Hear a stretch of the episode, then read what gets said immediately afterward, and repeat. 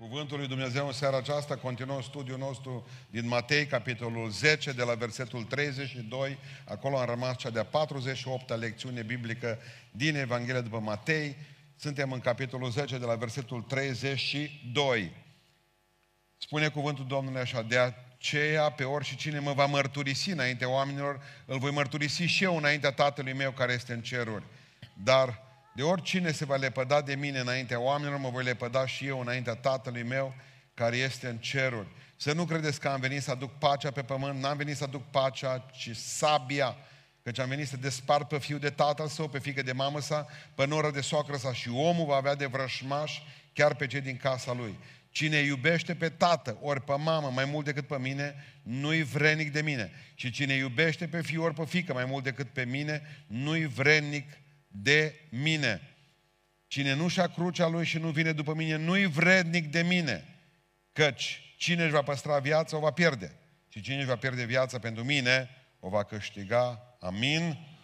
Reocupăm locurile. Sâmbătă de la ora 18 aveam și întâlnire de femei. Acum am văzut uh, invitația. Este cu noi o doamnă deosebită, doamna Eva Ferenții, care, care e o luptătoare. Domnul să binecuvinteze întâlnirea noastră de surori. Eu vorbesc în seara aceasta despre sabia Prințului Păcii. Pentru că îl vedem pe Domnul nostru Iisus Hristos cu miel în brațe, nici de cum cu sabia, deși, zice la un moment dat, către ucenici, e vremea, zice, ca fiecare dintre voi să-și vândă și hainele de plâns și să-și cumpere o sabie. Țineți minte întâmplarea aia. M-a pus pe gânduri. Parcă dintr-o dată ne cere ca să ne înarmăm. Parcă e Biden. Ideea este, la asta s-a referit. A vrut ca să ne apucăm la bătaie, pentru că unii, unul dintre lucrurile pe care îmi cer tinerii de astăzi, putem să mergem în război, putem să mergem în armată și am spus, creștinii, în sutele de ani care au fost imediat și au trecut în momente grele, au luptat în unități necombatante. Pentru că nu-L vedeți pe Hristos atacând la baionetă. Asta este ideea. Zice Iisus Hristos, cine m-a văzut pe mine, m-a văzut pe Tatăl. Punct. El este Domnul păcii. El a zis, vă las pacea mea, El nu-i stricătorul de pace. Vă dau pacea mea, nu cum vă dă lumea. Dar totuși, zice Domnul Iisus Hristos, este vremea ca să înțelegeți că noi avem de-a face cu o sabie.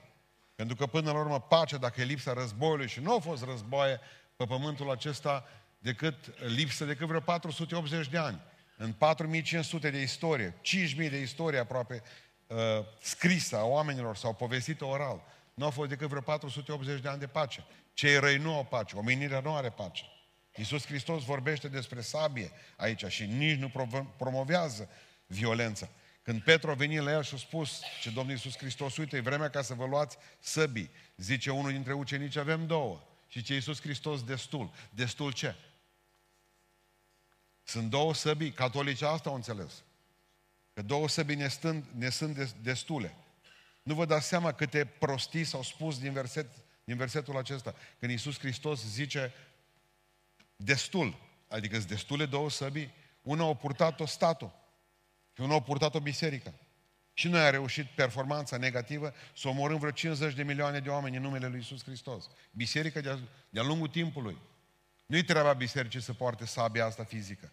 Este treaba statului. În Roman, capitolul 13, spune, temeți-vă de cei care poartă sabia aceasta. Și dați-le cinstea necesară. Și în primul rând, ei au niște probleme pe care voi trebuie să le înțelegeți că numai biserica le poate rezolva pe purtătorii de sabie. Dacă zici ai făcut ceva rău, teme-te. Dacă n-ai făcut ceva rău, nu te teme. Pentru că statul zice, te aplaudă, așa ar fi normal într-un stat normal la cap, iar un stat care zice, nu faci ceva bine și normal la cap, te pedepsește, corect? Bun. Iisus îi spune totuși lui Petru, tu bagă sabia în tacă. Țineți minte că ne-a tras una la malhu de o zburat urechea cât colo și s-a tăvălit ca un șnițel în făină urechea prin praful ăla. Când s-a plecat, Iisus Hristos și-a pus uh, înapoi la malhu urechea, o zis lui Petru, tu bagă sabia în teacă, că cine scoate sabia, de sabie va peri. Adică Iisus ne spune nouă să întoarcem și celălalt obraz. Înseamnă că aici sabia este o metaforă. Pentru că spune Domnul Iisus Hristos, eu nu am venit să aduc pacea, eu am venit să aduc sabia. E o metaforă. Iisus Hristos n-a venit să aducă război nicăieri. Dacă ne batem, noi ne batem de proști, nu de sfinți. Dacă noi ne certăm unii cu alții, avem o nouă problemă, nu Dumnezeu, nu Hristos ne-a poruncit ca ortodoxi să se păruiască cu catolice sau cu pentecostalii. Nici vorbă de așa ceva. În numele lui Isus Hristos nu trebuie să ne batem de fel. N-are nevoie El să-i pomenim numele și să ne batem.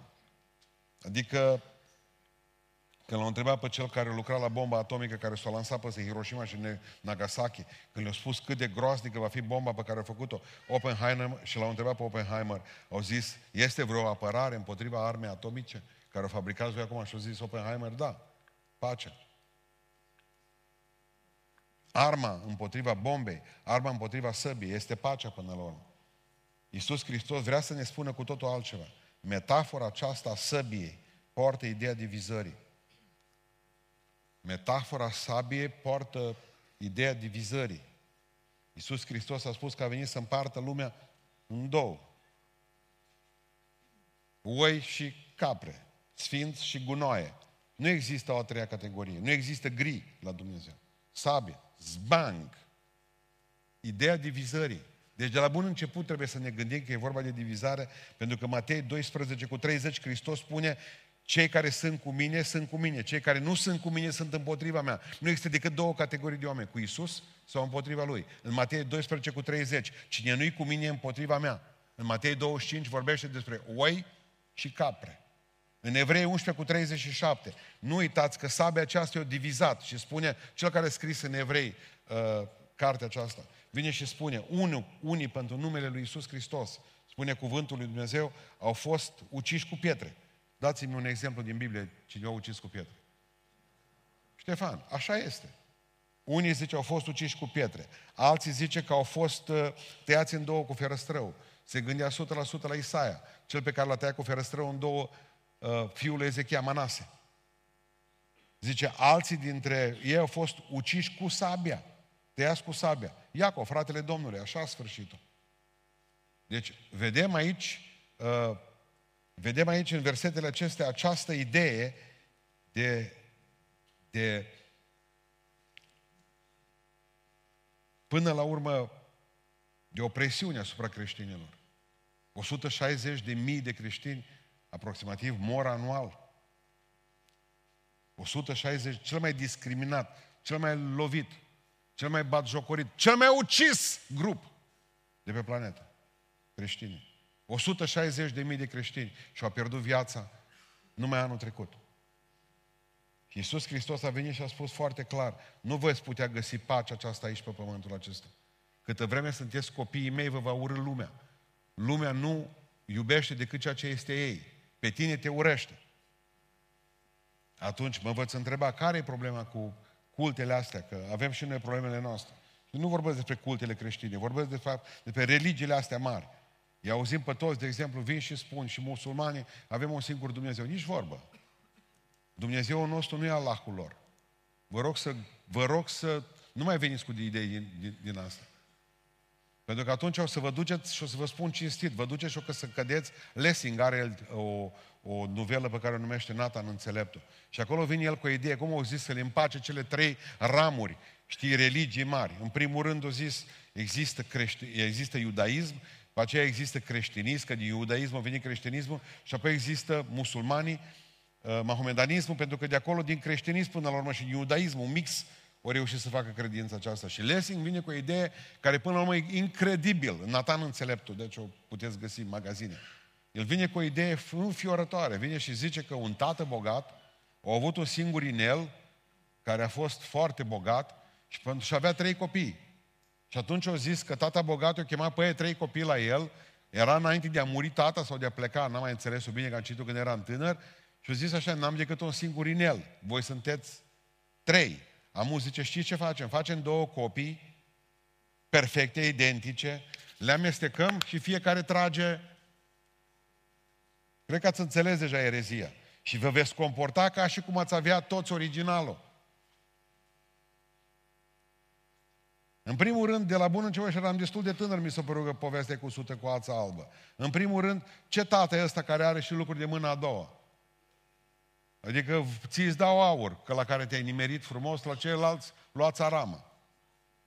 E șlefuită bine. Ce Dumnezeu e acesta, tată din cerul, care are trei copii, pe musulmani, pe creștini și pe, și pe iudei, iudei și a reușit să facă rost doar de un singur inel. Nu și un tată sărac până la urmă. Plus după aceea, la ce ne îndeamnă? La fariseism. Adică eu până la urmă probabil că o să-mi dau seama că înverzește uh, inelul de pe deget. Și îmi dau seama că până la urmă am aramă. Dar mă compor față de tine ca și cum aș avea originalul. Și atunci mă dau rotund.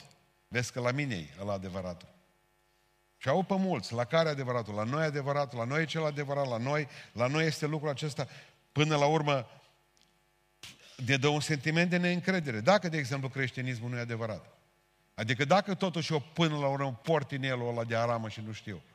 Mie mi se pare că e ăla de aur, dar poate că e ăla de aramă. Și vin și stau și îmi petrec pe aici ascultând pastorul ăsta zănatic și îmi pierd tinerețea și îmi pierd o grămadă când aș putea pușca și cureaua lată. Nu? Nu te gândești că s-ar putea ca să fii posesorul unei inel de tinichea până la urmă. Asta duce povestea lui Lessing. Are ceva satanic în ea. O să vă spun o, un lucru simplu. Că toate religiile duc la Dumnezeu, nici vorbă. Hristos a zis, eu sunt ușa. Puteți bâșbâi cât doriți.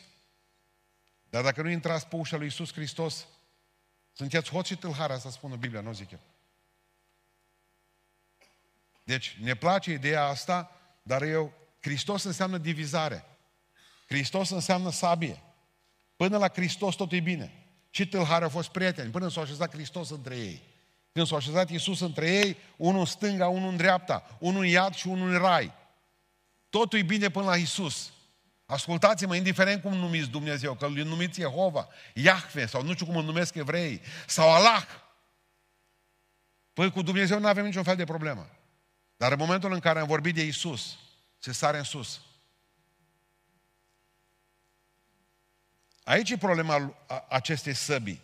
Și mai este un lucru pe care vreau să vi-l spun în seara aceasta. Când îl mărturisești pe Iisus Hristos în viața ta și în viața familiei tale, sau în viața ta doar, când îl mărturisești pe Iisus Hristos, s-ar putea ca să se dezică membrii familiei de tine.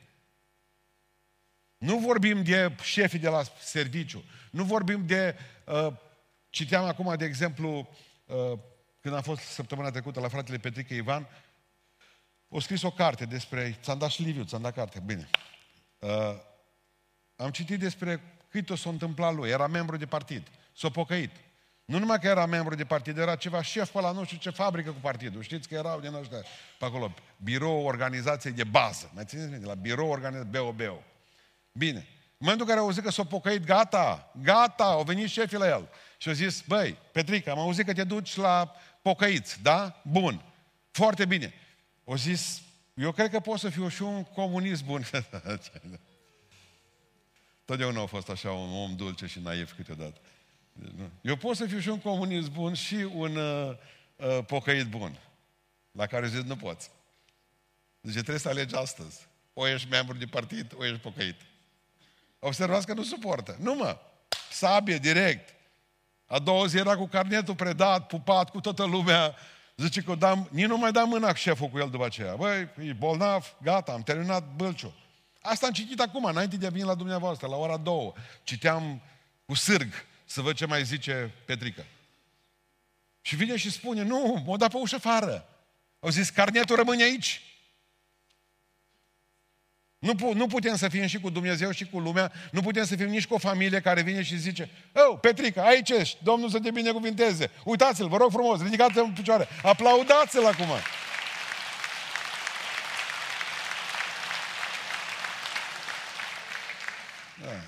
Singurul păstor încă într-o casă de chirpici în România. Bun. Um, unde a rămas? Ideea săbiei. Um, Iisus citează, Iisus citează pe, Mate, pe, pe Mica. Și fiți atenți ce spune acolo Mica 7 cu 6. Căci fiul bajocorește, vom ajunge, zice, zice Iisus Hristos, vom ajunge cele vremuri. Și el citează o profeție din Vechiul Testament. Vom ajunge cele zile, ascultați, când fiul bajocorește pe tatăl, fata se scoală împotriva mamei. Cei care au fost miercuri seara aici. O zis, vreau să schimb sexul, am 12 ani. Mama s-a terminată. Deci e programată la operație după Paști zilele acestea. E a statului, nu e mai a mamei. nu mai mamei. Și spune așa, sora împotriva, nora împotriva socrei. Am asta nu mi se pare catastrofal, dar vor... Iar vrășmașii omului, ascultați, vrășmașii omului sunt cei din casa lui. Vă vine să credeți? Vreau să fiu sincer cu dumneavoastră. Câți dintre dumneavoastră ați avut probleme când v-ați întors la Dumnezeu cu cineva din familie? Vă rog să ridicați mâna dreaptă sus. Ceilalți, vă rog frumos, priviți mâinile sus, uite. Femeile mai multe ca bărbați. Pentru că ele au primit lovitura laterală de sabie mai puternic. Pentru că au zis, bă, casa asta e o scocoș.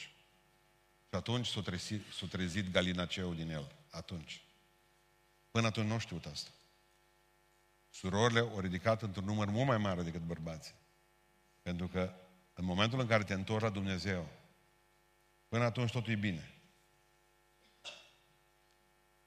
Spuneam de dimineață în Beiuș, Iisus Hristos a avut cele mai mari probleme cât a fost pe pământ, nu cu farisei și cu saduchei, ci cu cei din casa lui. N-am ascultat o predică la frații ortodoxi, nici la catolici despre asta. Hai că să vă citesc, mă, Marcu 3 cu 21 rudele lui Isus Hristos, frații lui Isus Hristos au fost cu mama lui, că zice într-un text paralel, că mama și cu frații s-au dus. Ei, vitreci, dacă vreți, vitreci. Așa să rămână în vecii vecilor, vitreci. Dar frații ei vitreci și cu mama s-au dus, au venit să pună mâna pe el și ziceau și a ieșit din minți. Nu-l ascultați. Nu-l ascultați că e dus. Cele mai mari necazuri, Hristos le-a avut cu cei din casă. Zice că nici frații lui nu credeau în el. Asta scrie în Biblie. Nici frații lui nu credeau în el. În momentul în care te-ai întors la Dumnezeu și îl mărturisești pe Hristos în, fa- în casa ta, într-o grămadă de cazuri, oamenii vor avea de dușman pe cei din casa lor, conform unei profeții din Mica, capitolul 7, pe care Hristos o citează. Dat afară din casă, divorțuri, separări. O, câți am botezat, câte femei am botezat la Beiuș și le-au spus bărbatul, dacă te botez, mă uit acum pe, la televizor, acolo mă uit. Mă uit pe cireșarii, la televizor mă uit. Pe când vin acasă, dacă te-ai botezat, pe când vii acasă, nu mai sunt acasă. Bă, și pentru prima dată când bărbații s-au ținut de cuvânt, mă. Până atunci o mai scaldă, bă, orice bărbat o mai scaldă. În momentul în care e cu Dumnezeu, e vorba de Iisus Hristos, știți de ce, ce se întâmplă lucrul ăsta? Și valabil și pentru femeile voastre, cu care ți avut cazuri, și pentru copiii voștri, și pentru părinții voștri. Intră satana în ei. Îmi pare rău că trebuie să o spun direct, că până atunci nu aveți probleme, până atunci sângele e sânge. Dar din toată sângele nu mai este sânge. Și nu, nu mai poți gândi că cu cea cu care ai împărțit masa, patul, viața, e dea cel îi dea afară din casă. Acum eu vreau să vă spun încă o dată, da? Zice și cine iubește, versetul 37, duceți-vă cu mine și vedeți. Cine iubește pe tată, ori pe mamă mai mult decât pe mine, nu-i vrednic de mine. Cine iubește pe fiu ori pe fică mai mult decât pe mine, nu-i vrednic de mine.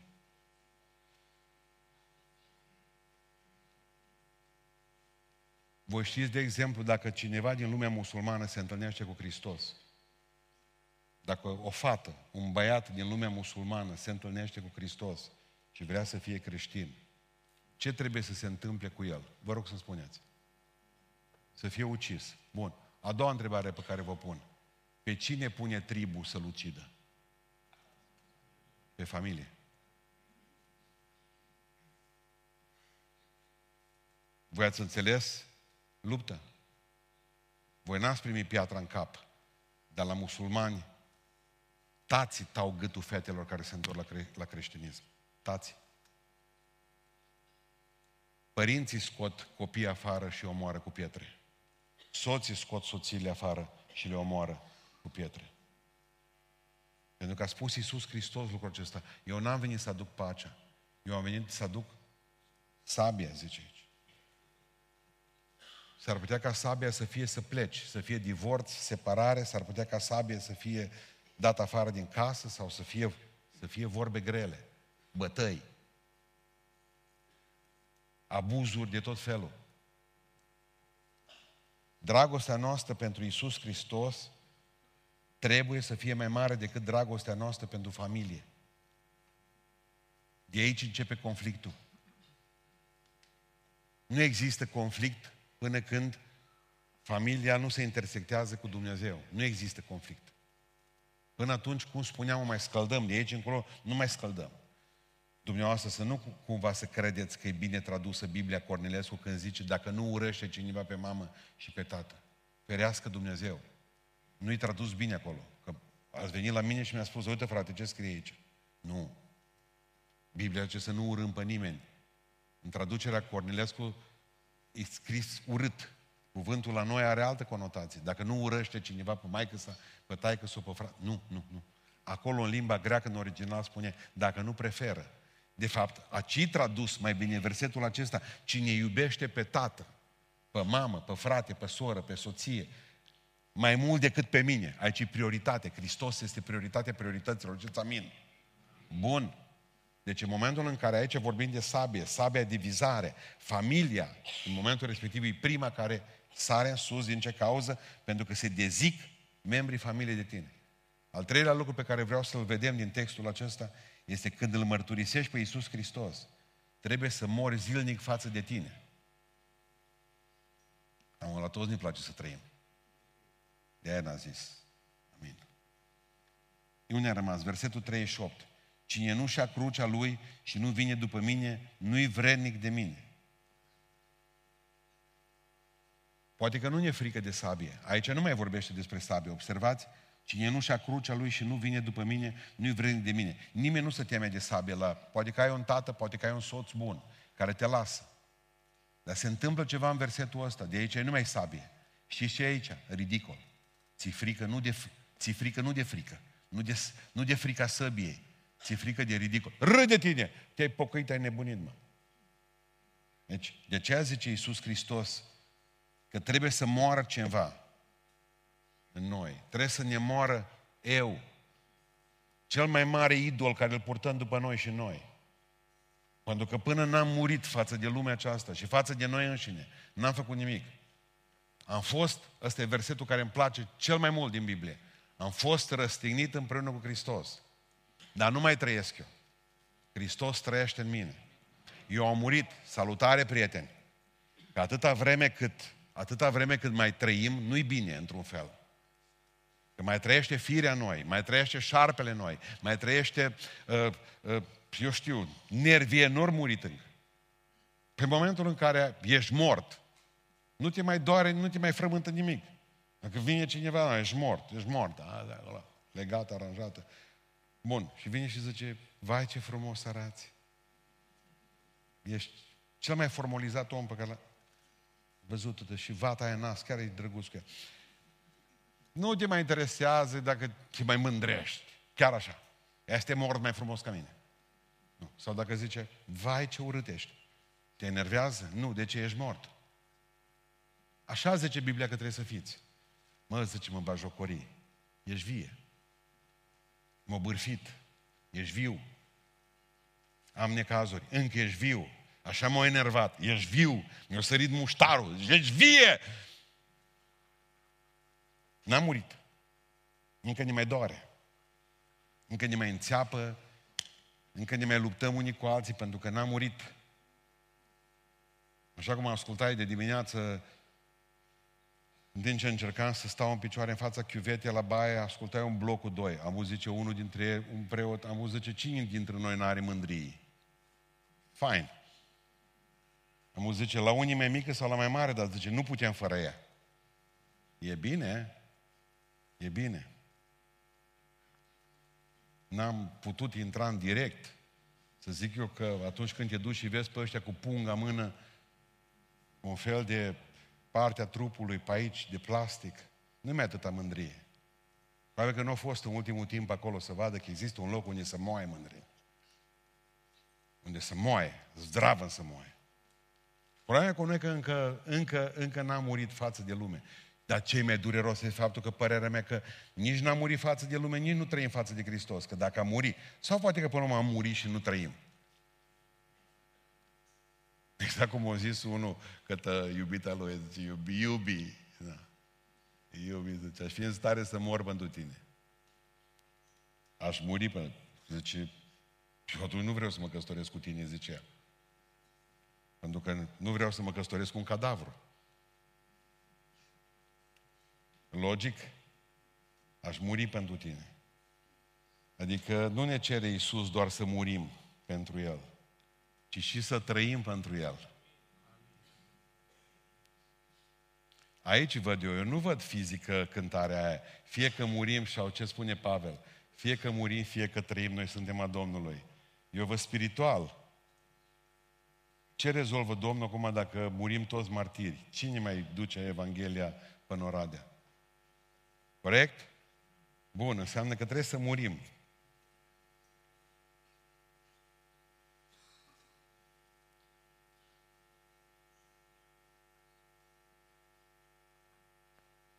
Adică trebuie să ajungi în starea aceea în care să să treacă pe lângă tine necazul și să spui, bă, nu-i nu-i groznic. O să merg înainte. Să nu te mai apese nimic, să nu te mai doară. Nu știu, e foarte greu, asta e greu. Predic și eu acum, dar nu cred ce predic în clipa asta. Ați văzut că nu sunt convingător. Adică după ce Zice să te rogi pentru dușman. Cum am vorbit cu frații? Numai la că zice, Doamne, fratele Trandafir zice așa. Te rogi pentru dușmani. Numai au că zice, Doamne, zice, dă-li sănătate să mai poată face rău. Mie asta nu mi-a plăcut din nicio culoare. Adică nici nu pot să zic, Doamne, eu pe mulți, mântuiește. Sau poți să zici, Doamne, mântuiește că lumea e mare. Sunt cât mai pe alt continent decât mine. Ceva de genul ăsta. Nu poți să zici să mai poată face rău, că atunci nu mai ești creștin, ești masochist. Deci eu asta cred, că atunci când îl mărturisești, trebuie să mori zilnic față, față de tine însuți. Cât mai greu să mori față de tine.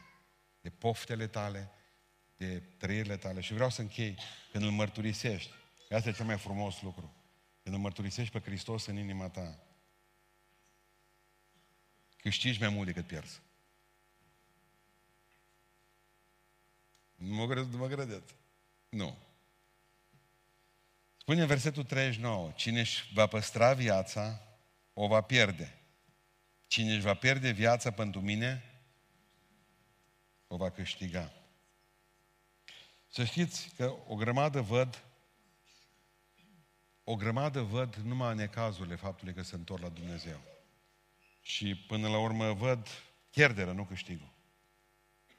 Te gândești, de mă duc acum, mă căsătoresc cu cine? Cu un băiat tern sau cu una din asta tot așa ternă? Toți ar vrea adrenalină. Toți ar vrea să, nu, să știi că trăiești pe pământul ăsta, nu așa. Dacă nimeni nu i-ar place o liniște prea mare. Nu? Te-ai pocăit, gata. Nu mai poți bea o bere, nu mai poți fugi cu ăștia care joacă fotbal acum pe terenul ăla de plastic. Acolo. S-a dus tot. Stai de vorbă de mulți cu niște indivizi insipizi pe la biserică, școală duminicală, treburi. Și oamenii văd numai pierdere. Pierzi tinerețea, pierzi golăneala, ce mai fi. Dar ascultați-mă, eu, de exemplu, mă consideram vinovat. Mai există oameni ca bine ca de tineri să se simtă vinovați și că când pică păsările și când vine toamna. Eu eram vinovat de orice. Așa mi se părea, tata a reușit să-mi incube acest sentiment de vinovăție fantastică. Mi se părea că pentru orice lucru sunt vinovat. N-am putut scăpa de sentimentul de vinovăție până când m-am pocăit. Și în locul vinovăției am primit iertare.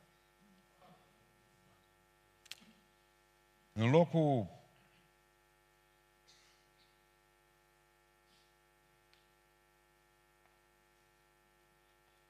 goliciune, pentru că am avut o goliciune fantastică în mine și golul ăla nu se-l poate umple nimeni. În locul goliciunii, Dumnezeu mi-a dat scop în viață. De iadă nu mi-a fost niciodată frig, adică frică. Rai oricum la noi nu l-a fost reprezentat foarte greu și grav. Dar oricum să știți, că m-am îndrăgostit de rai, după ce trec ani peste mine și mă îndrăgostesc tot mai tare de rai. Adă, Doamne, ziua aceea mai curând, mai curând, ziua noului Ierusalim ne-o dorim. Nu dacă dumneavoastră știți, Jim Elliot, roșcovan, un băiat foarte frumos, parcă era actor de cinema, în 1955 s-a dus în Ecuador, în tribu Auca, să le vestească cuvântul Domnului, căsătorit de 2 ani de zile cu o fată frumos. S-a dus cu încă patru prieteni de-a lui să vorbească indienilor acelor despre Isus Hristos. Ei încă mai erau canibali.